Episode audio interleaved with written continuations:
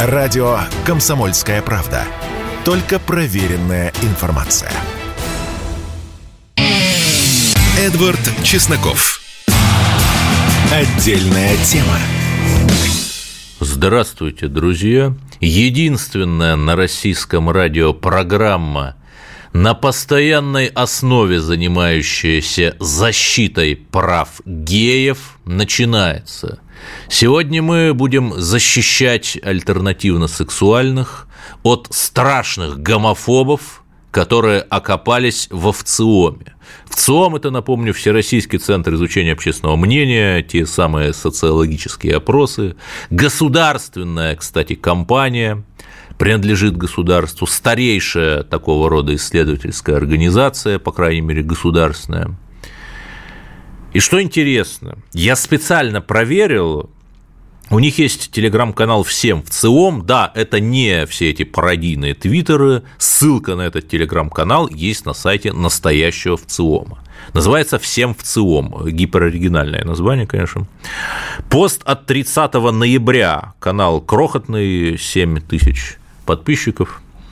Поэтому только сейчас мы заметили этот пост.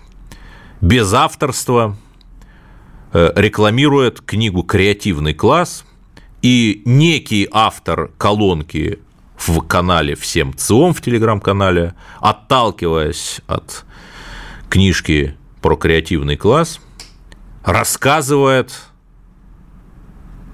очень простую, э, приходит к очень простому выводу, что закон о запрете гей-пропаганды приведет к эмиграции из России, и что этот закон вреден о креативному классу, вот цитата, закон о гей-пропаганде – это поощрение эмиграции творческих людей из России. Из России. И здесь, конечно, очень интересно. То есть, с точки зрения, я уже не говорю о том, что как бы государственное учреждение, наверное, должно следовать государственной политике. Если этот закон принят, то давайте как-то исходить также исходить и из того, что на всех уровнях, начиная от президента, мы говорим, что мы за традиционные ценности и против этой самой нетрадиционной пропаганды. Это как, знаете, если бы на сайте Белого дома появилась колонка, восхваляющая белый колониализм. Смешная шутка. Далее, почему здесь, ну, я не думаю, что вот прямо сам Валерий Федоров, глава ВЦИОМ, к этому приложил руку. Но почему со стороны безымянного копирайтера ВЦИОМа тоже вот мерзость? Если есть у тебя вот такая ехидненькая такая колонка как бы с авторским мнением, так подпишись, ты же государственное учреждение, у тебя же есть копирайтер. В чем мерзость? Что, во-первых, с точки зрения этих самых вциомщиков гей может быть только представитель креативного класса, то есть с их точки зрения молотобойцем каким-нибудь, шахтером, кочегаром, крестьянином гей быть не может. Так у меня страшный вопрос, а где же более страшные гомофобы сидят? В овциоме, которые, защищая геев, вот так плюют им в лицо? Или у нас в «Комсомольской правде»? Э, в на газете России, главное, а? Далее, я открою страшную-страшную тайну, о которой государственное учреждение в ЦИОМ, видимо, не знает. Наличие или отсутствие антигейских законов никак не связано с успехом страны. Причем они там говорят про креативный класс, с креативным, с инновационным успехом оно никак не связано. Одна из самых инновационных стран – это Китай. Павел Дуров, наш инноватор всея Руси, переехал в ОАЭ, в Дубай, или, по крайней мере, там живет, там очень много стартапов. И, ну, друзья мои, ну как сейчас обстоят дела с гей-пропагандой в арабских странах, ну, рассказывать, наверное, не надо. Далее, одна из самых сейчас успешных стран Европы, по крайней мере, восточной, где самая низкая в Восточной Европе инфляция, это внезапно Венгрия, где, простите меня, Бог и семья, как союз мужчины и женщины, вписаны в Конституцию. То есть это самая адовая манипуляция. И еще раз, если бы это все написал какой-нибудь иноагентский бложек, пожалуйста, сидите у себя на ветке и поплевывайте в нас. Мы не такое пережили, справимся. Но когда такими вещами занимается государственная организация, при этом в ЦИОМ... Подождите. При этом в ЦИОМ э, он вообще занимается в, на этом своем телеграм-канале вообще непонятно чем. Если у вас есть какое-то социологическое исследование, вы провели, пожалуйста, расскажите нам об этом социологическом исследовании. Если у вас есть социологические, я подчеркну, научно-социологические доказательства, что гей-пропаганда в части ее запрета вредна, так, пожалуйста, предъявите эту статистику. Нет, нет. Ладно, давайте поговорим о чем-нибудь другом, потому что когда либералам нечего ни о чем говорить, они рассуждают о правах геев, вот давайте не будем этим уподобляться. Мы всех любим, в том числе и вот э, людей с нетрадиционной ориентацией, потому что у нас одна родина Россия, и мы защищаем нашу страну от украинских белых расистов.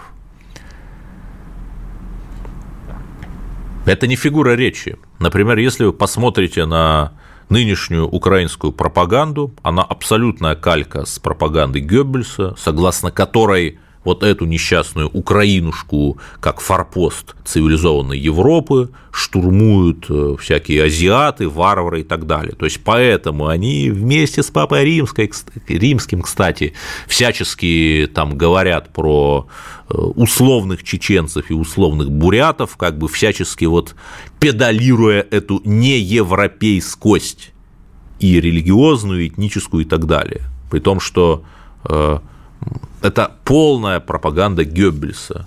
А чеченцы, буряты и все остальные – это нормальные ребята, которые вот плечом к плечу вместе с русскими, вместе с другими э, союзными нам народами стоят так же, как они стояли в 1812 и 1941. Я продолжу э, свои гневные речи. Захар Прилепин. Я вот написал совершенно адский пост – отталкиваясь э, от того самого выплеска Папы Римского, про чеченцев и бурят абсолютно адового Захар Прилепин решил, видимо, бороться с пожаром другим пожаром и опубликовал стихи Алексея Эйснера, был такой советский поэт под названием «Конница». Стихи эти о том, что русские насилуют полек и сжигают костелы, что какие-то, вероятно, тоже русские жарят сальные шашлыки в Версале, это там аллюзия на 1814 год. Да, запомни, с точки зрения Захара Прилепина и советского поэта Алексея Эйснера, русская еда – это сальные шашлыки, смотри, не перепутай. Далее, это прямая цитата из этого стихотворения «Варвары», то есть мы паят э, баварским пивом своих коней. То есть в чем подмена, да, в чем подмена?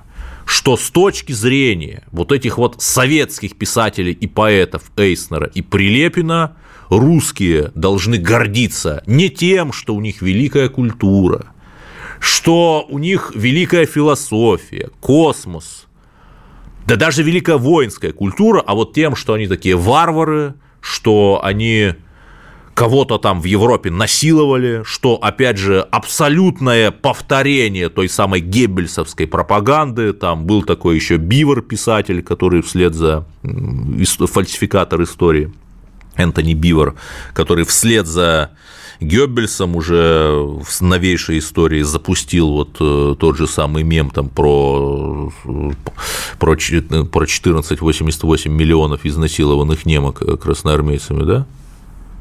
И смотри, главное, не перепутай, когда Урсула фон дер Ляйен говорит, что Россия, русская культура, большая опера Мусоргского – это грандиозно, то вот это страшная русофобка и злобная либералка. А вот когда Прилепин, цитируя какого-то всеми забытого советского поэта говорит, что русские хороши тем, что вот они там едят сальные шашлыки в Версале, а не своей великой культурой, то это патриотический писатель. Смотри, не перепутай, там русофобы, а тут патриоты. Ладно, извините, прорвало меня, конечно, прорвало.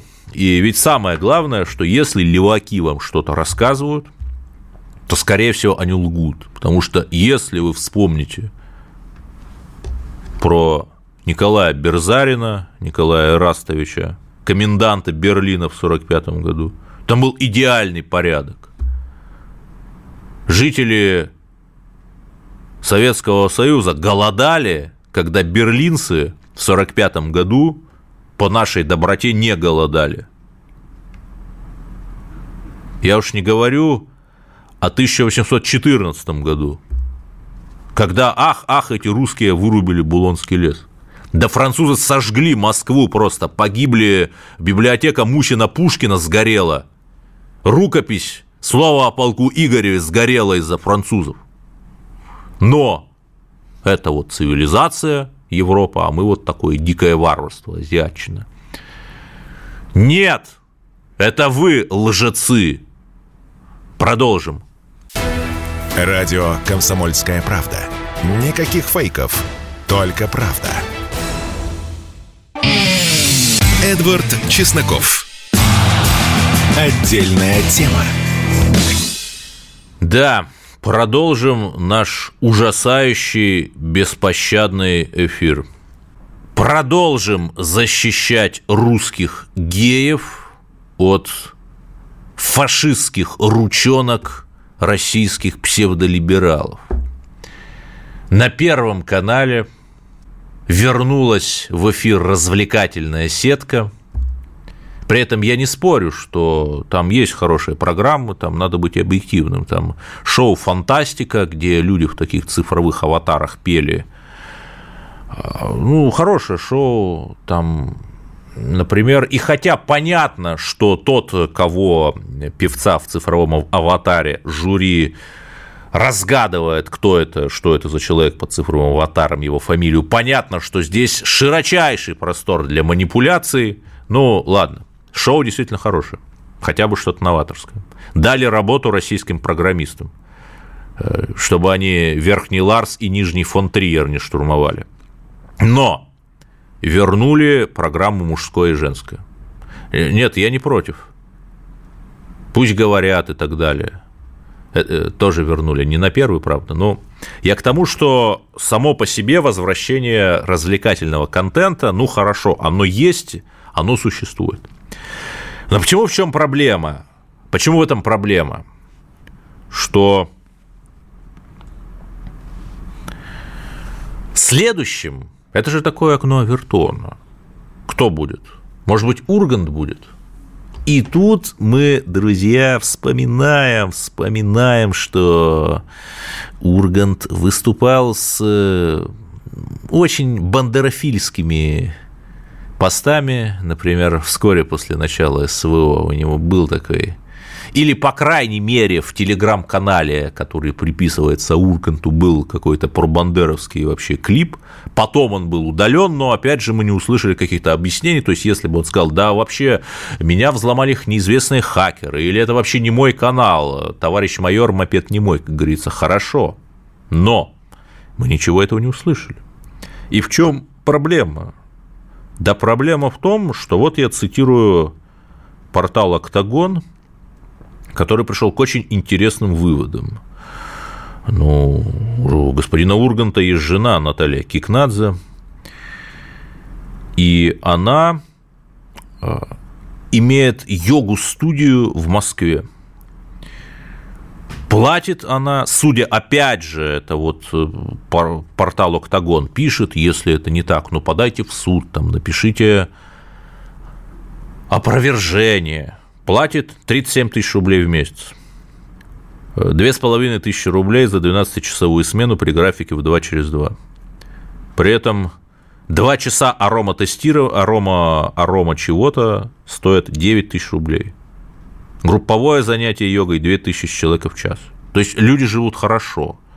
и при этом платят меньше, чем рабам-гастарбайтерам в ГБУ жилищник платят. Ну, окей, в ГБУ жилищник такого нет, в районном ЖЭКе. Понимаете, да? И возникает вопрос, а почему это происходит? Потому что наши либералы не считают чернь за людей. То есть буквально. Буквально.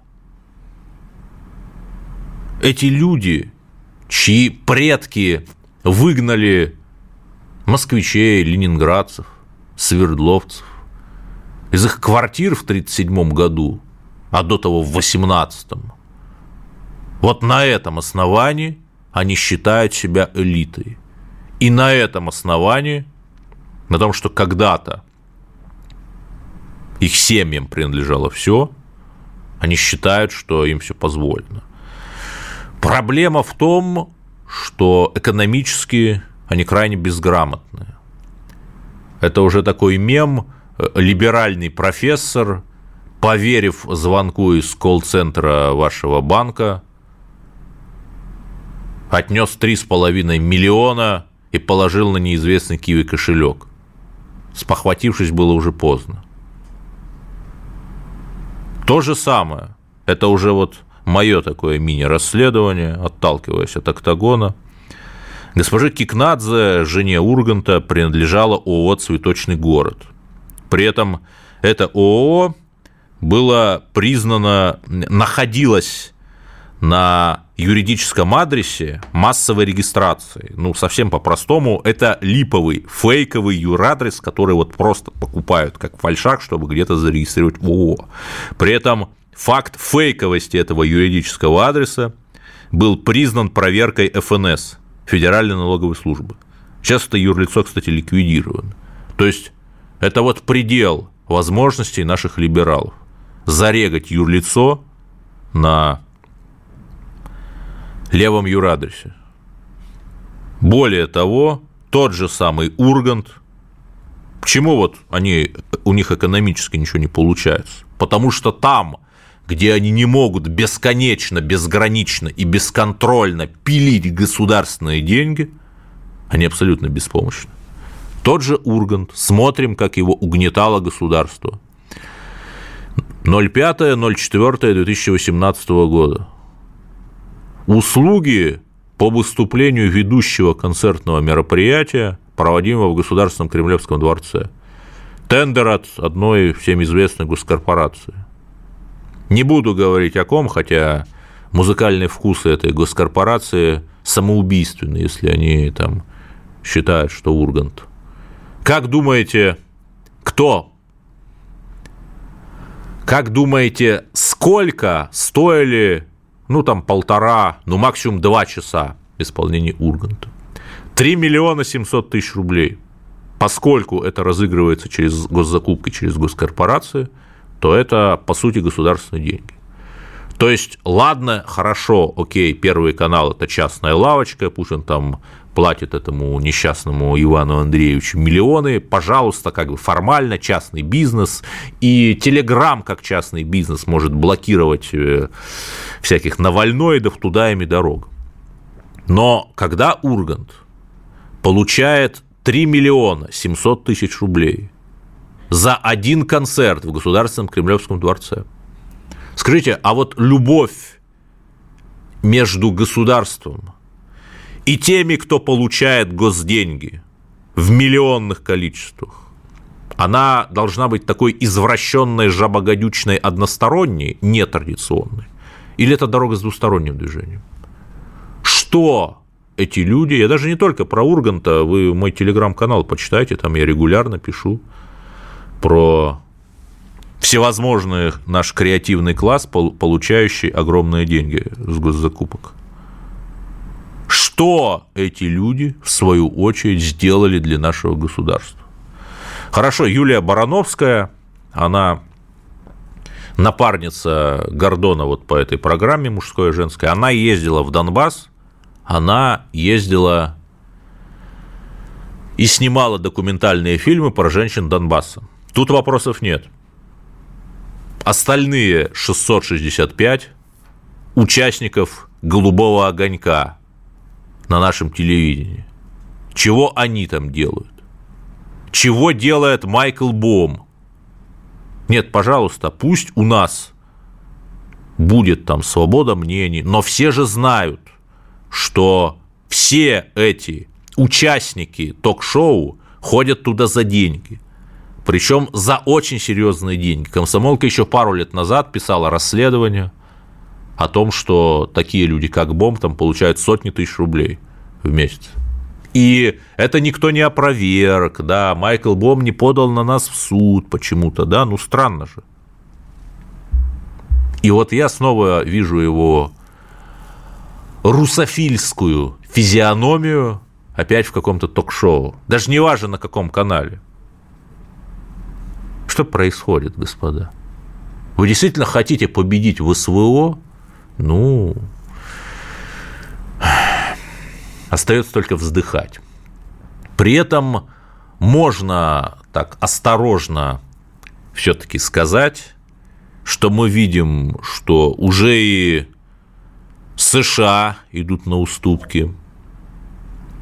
Виктор Бут, человек колоссальный, э, человек,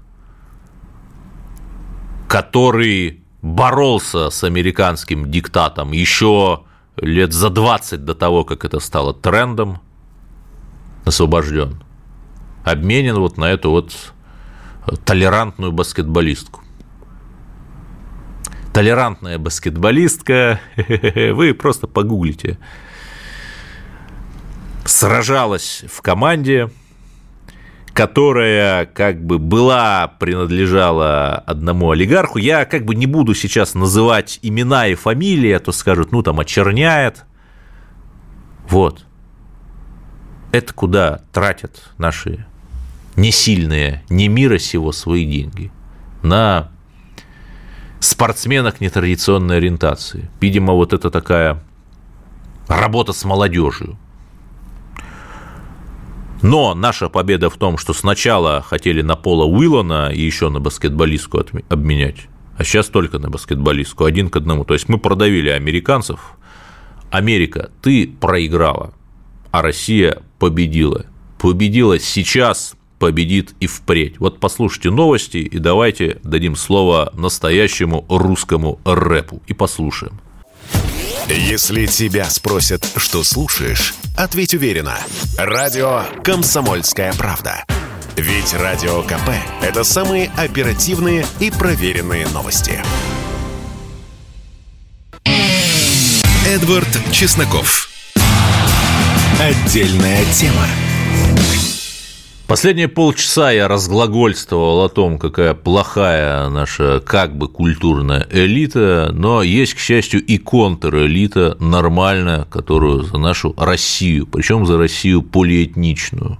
К чему я это поймете чуть позже. Давайте вот сейчас послушаем короткий трек рэпера по имени Паром. Называется «Донецк». Слушаем. Я много лиц повидал не напрасно. Если внутри тебя плесень, тут не поможет маска Сдалека. Вижу настрой здравый Люди рисуют улыбку поверх свежей травмы Снова слышен гром, вроде близко. Это выход с любовью артиллерийской. В своих мыслях безопаснее там, где низко. На асфальте осколки в глазах иск Вроде не осень, но лепестки все падают чаще. Это не сон, братец, тут все по-настоящему. Включу фонарь, где темно и не видно дороги. Хэппи лайф, да нет скучит смотреть под ноги да, это Донецк хочет смотреть под ноги, это вот реально жад, это про лепестки, которые там насыпают. Вот рэпер Паром, Павел Романюк, не побоялся, во-первых, съездить в Донбасс, написать этот трек, по-моему, хороший. И вот сейчас он у нас э, в студии по скайпу. Э, Павел, я не знаю, как правильнее, Паром, Павел, здравствуйте, спасибо, что вы с нами. Добрый вечер, да, спасибо, да, можно паром. Ага. Мне так, мне так больше нравится. Каковы ваши впечатления все-таки от Донецка были? А, слушайте, ну, на самом деле, очень красивый город, а, прекрасные люди там, а, одновременно и интересно, и опасно. Но в общем, в общем, мне понравилось. люди очень добрые. Вот, несмотря на все трудности, с которыми им приходилось сталкиваться, они э, не растеряли вот этот, э, знаете, свое братское отношение друг к другу, э, человечность свою. Вот. Как-то так. В общем, да, мне все понравилось. Было, конечно, иногда э, волнительно, потому что постоянные обстрелы, то есть я сам вот в течение пяти дней э, прочувствовал на себе, каково это засыпать и просыпаться под них. Вот. Да. В общем, ну, в полной мере прочувствовал на себе. Вот. И вот вы, так. насколько я понял, туда ездили не один, а с киргизским рэпером по имени да. Медер Кадыров. Да, Медер Кадыров. Э, он а, простите, Зип. Медер, да, Зип. Да, он же Зип, да, мы э, с ним записали совместный трек, называется «Я помню». А, он про то, что мы помним подвиги наших дедов, гордимся ими, он про Великую Отечественную войну. А, так получилось, что у нас нашлись общие знакомые и э, предложили нам вместе записать совместный трек. А, мы познакомились, удаленно этот трек записали, и потом как бы нашлись ребята, да, которые поддержали, и, в принципе, вот в Донецке есть организация «Молодая республика», мы по ее приглашению как раз и посетили Донецк. Да, это вот у нас рэпер Паром на линии, но понимаете, в чем проблема? Вот вы один из достаточно немногих, хотя там Хаски поддерживал, да, но если брать вот этот вот рэп-мейнстрим, да, уже смешно рэп-мейнстрим, но там успешных, известных, супер популярных, без шуток, например, Оксимирон, угу. Человек, который начинал с такого тоже протестного социального рэпа, сейчас впал в какую-то просто адовую русофобию, призывает к развалу России, там у него из последнего есть, к развалу США или Франции он почему-то не призывает. Вот что это? А, слушайте, ну если честно, я не являюсь поклонником прям э, этого человека. А, ну, как относиться к этому? А, на самом деле, я думаю, каждый человек должен для себя решить, то есть э, смотреть на свои личные, надеюсь, мирные убеждения. Вот. А по поводу того, что призывает, смотрите, ну, даже элементарно можно задать вопрос, э, почему он это делает. То есть, ну, я не знаю, как-то вот посмотреть, если из-за обиды он уехал с России и начал там ее оскорблять, там, на свои деньги, там, записал этот клип продвижения, ну, я не знаю, то есть, э, как-то сразу вопрос, зачем, то есть, для чего это, э, в чем его там, в чем его плюсы. Я, э, честно, в своих треках, вот у меня нет никакого призыва. Я могу поддержать всю страну, могу поддержать военных в треке, но чтобы призывать к чему-то, не знаю, мне кажется, что-то за этим, возможно, есть, не знаю, возможно, мы это узнаем позже, возможно, и нет, но а, я считаю, прям, как к этому относиться, ну, читает он, да, читает, в любом тут... случае, не, нельзя про... Что интересно, да, что интересно, рэпер Паром у нас на линии, вот этих вот как бы таких протестных, но в то же время таких вот либеральных артистов, там хоть рэперов, хоть не рэперов, их целенаправленно продвигали, есть там серьезная система, в том числе продюсерская. Вот вы патриот, при этом не такой ура патриот, а вот нормальный такой и вас угу. как-то государство поддерживало, там, хоть одну копейку от государства за свой патриотический рэп вы получили? А, смотрите, ну, чуть-чуть начну с того, что э, я не считаю себя прям патриотическим, ну, как вы сказали, да, там, э, правильно, там, не ура, патриот. Э, суть такая, что я, я ну, считаю, что рэп это все-таки голос улицы, это голос там людей, народа. И я стараюсь как-то в песнях говорить там о добре, о братстве. Сейчас, в данный момент, ни для кого не секрет, наша страна переживает там трудные времена, э, наши пацаны погибают на СВО, и про что я еще буду писать? То есть я не могу по-другому, я же не буду писать сейчас там, я не знаю, про Новый год, Дед Мороза или там э, машины и клубы. Я начинаю, сажусь за песню, я пишу то, что я пережил, то, что я чувствую. Э, как бы мне не раз мне говорили, что прям чувствуется в словах, чувствуется в подаче и в интонации искренность и настрой мой.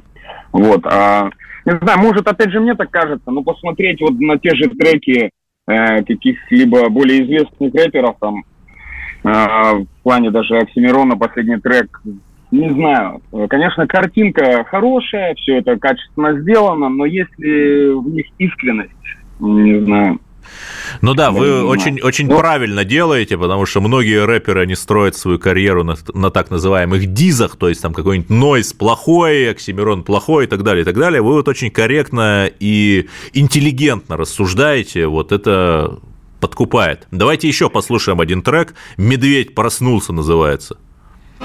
Восемь лет они слепо верят в происходящее. Нам кричат про зомбоящик и все чаще. Мне мой повод зажигает спичку Чтоб стереть обычаи, что нам так привычны. Эй, тоже служил и знаю силу русского духа? А ваши нелепые сказки для глупого уха. Видеомейкер склеит фейки, будет круто. В итоге кто-то запутан, кто-то запуган. Я не буду молчать, и может мои песни Докажут многим, что Россия совсем не агрессор. Пока я вижу агрессию лишь с их стороны. Это коснулось и моей любимой семьи. Да, песня «Медведь проснулся», как вы понимаете, про Россию и к чему там 8 лет упомянуты, это опять же любому понятно. И вот автор этой песни, рэпер Паром у нас сейчас на линии, все-таки нужно ли как-то делать некую там систему государственной поддержки там молодых или не очень молодых певцов, или вот мы опять построим какую-то уменьшенную копию застойного СССР с его эстрадой таким образом? А, слушайте, ну поддержку я, да, не, да, не досказал насчет поддержки. Да. На самом деле она все равно чувствуется. А в том плане, что сейчас вот даже взять вас, вы же как-то узнали по поводу меня. То есть я для меня, знаете, награда, когда чем больше людей услышат мою песню, то есть, э, может, э, до кого-то я смогу достучаться, либо человек там, поменяет свое мнение, грубо говоря, прослушав песню, либо даже поймет, там, услышит уверенность в моем голосе, и что-то у него щелкнет, он поймет, что может быть, может быть, там, как-то по-другому на самом деле. Вот, и поддержка в любом случае нужна, но, опять же, это не главное. Люди, э, знаете, как бы являются патриотами не за, там, не за какой-то выгоды, а по своим убеждениям личным. Вот это в первую очередь. Ну, если как бы, конечно, смотрите, я сам, в принципе, ну, планирую двигаться, там, э, хочу концерт там организовать, тоже попробовать, то есть, э, в принципе, люди находятся, и тем более, как бы на такую тематику много кто поддерживает, вот, и старается помочь. Да, и это очень, опять же, подкупает ваша позиция. Я хочу напомнить, что радио «Комсомольская правда» – это не государственные СМИ, и вот то, что мы вас приглашаем, это как раз вот работа гражданского общества, потому что мне там один мой друг, интернет-активист, сказал, смотри, вот есть такой хороший рэпер, я послушал, и действительно хороший и по содержанию, и по форме. При этом на других радиостанциях, э, я даже сейчас не про парома, да, а песни такого рода не ротируются. Мы видим там тот же убитый Михаилом Козыревым, я там не знаю, он иноагент или нет, вот этот выхолощенный, оскопленный русский рок, от которого там остались э, только какие-то рок-напевы и остальное сплошной мировожабный либерализм. Но вот хорошо, что есть там рэпер Паром, Хорошо, что есть Митер Кадыров э, из Киргизии, с которыми они такой братский трек написали. Да, спасибо, Павел, у вас уже поздно. В общем, доброй ночи, спасибо, что нашли время. И слушайте, конечно, рэпера Парома, песни у него интересные. Продолжим через пару минут. Радио «Комсомольская правда». Мы быстрее телеграм-каналов. Эдвард Чесноков. Отдельная тема. Да, мы продолжаем наш бескомпромиссный эфир. Новости. Есть такая Федерация шахмат России. я посвятил ее деятельности свое расследование антикоррупционное. Почему я об этом заговорил? Потому что Сергей Корякин, известный шахматист, патриот, который бывал и у нас на радио «Комсомольская правда», на процедуре, если я что-то путаю, поправьте меня, выборов руководителя этой самой Федерации шахмат России, стал одним из кандидатов, написал э, довольно хороший манифест о том, что нужно развивать спорт, о том, что шахматы – это, по сути, социальный лифт, что там не нужно каких-то дорогих полей, строительства космических миллиардных стадионов и всего такого – а вот, вот уж на что я там поругиваю СССР, но вот в советское время в каждом городе, включая и в моем небольшом, относительно небольшом городе Череповце, вот был шахматный клуб, там я сам в 90-е туда ходил, это был вот какой-то просвет прямо, у меня четвертый разряд был э, юношеский.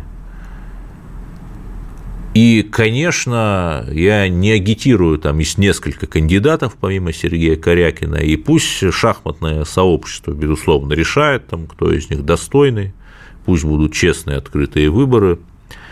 Я просто хочу сказать, что пока еще действующему руководству Федерации шахмат России, ФШР, и в федерации, и в шахматах, и в России точно не место. Например, через пару дней после начала СВО они почти все, кроме, э, что самое забавное, Сергея Корякина, подписали такое вот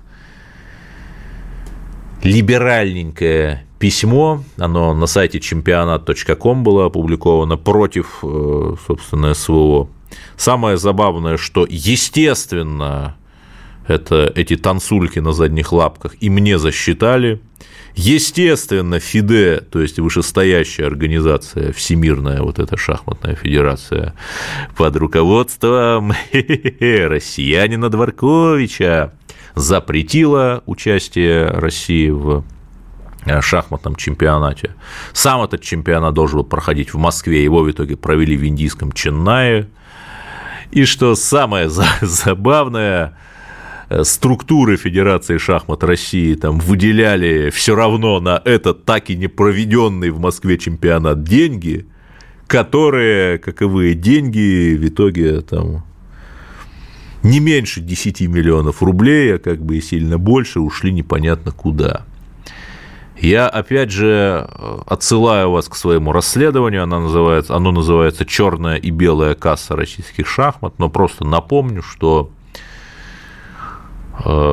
структуры, близкие к Федерации шахмат России, например, на организацию чемпионата по шахматам для мужчин и женщин в Сочи. Год назад, это было очень крупное событие, они привлекли некое ИП, вообще никому неизвестное, для того, чтобы оно больше, чем за 900 рублей написала концепцию безопасности. Чтобы вы понимали, концепция безопасности – это вот просто лист бумаги, на котором что-то написано. Ну, 900 тысяч рублей. Хорошо живут. При этом, чтобы вы понимали, какая там на самом деле безопасность, в апреле этого года в Сочи погибла девочка, участница одного из детских чемпионатов под эгидой ФШР, подрядчик, бизнесмен-подрядчик ФШР пренебрег безопасностью в буквальном смысле и девочку, опять же, извините за подробности, да, это Сочи 2022, это мероприятие под эгидой ФШР загрызли собаки. Это вот прямо вот можете вбить, посмотреть. И то, о чем я говорю, об этом писала российская газета со ссылкой на материалы следствия. Слышите, такие шахматы нам не нужны. Даже Алехин, русский эмигрант, он как бы там э, написал пару статей в э, коллаборационистские пронемецкие газеты европейские, потому что просто нечего есть было, но даже в том виде он не выступал против СССР.